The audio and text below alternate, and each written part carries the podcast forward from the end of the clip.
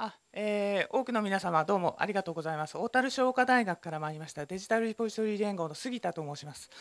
えっ、と今日のお題はオープンアクセスメガジャーナルの交流ということで、でえっ、と企画に協力させていただいた関係でご挨拶申し上げます。えっ、と私自身はこのオープンアクセスメガジャーナルと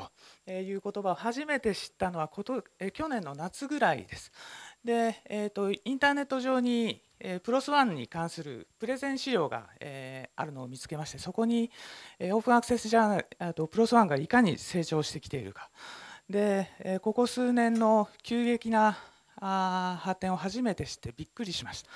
でスライドに載ってたのは1万を超える論文を1年間で、えー今年は発表する見込みであると。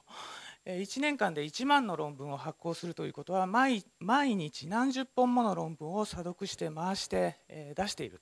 えなんでそんなことが、可能なのか、びっくりしました。でそれから私あの職場が大学の図書館なもので、オープンアクセスジャーナルというのは図書館から見ると、購読契約がないために見えにくいんですね。で見えにくい。それからあの図書館のサービスメニューにもこれまであんまりはっきり載ってこなかった。でここで、えーオープンアクセスメガジャーナル、えーを代表として、えーオープンアクセスジャーナルについて、えちょっと詳しく、え知りたいと思って、え今回、え協力させていただきました。で、え今日はその私が初めて、えこれを知ったスライドの作作者といいますか、スピーカーである、えープロスワンの、ピーター・ビーフィールドさんをお迎えしてそれから、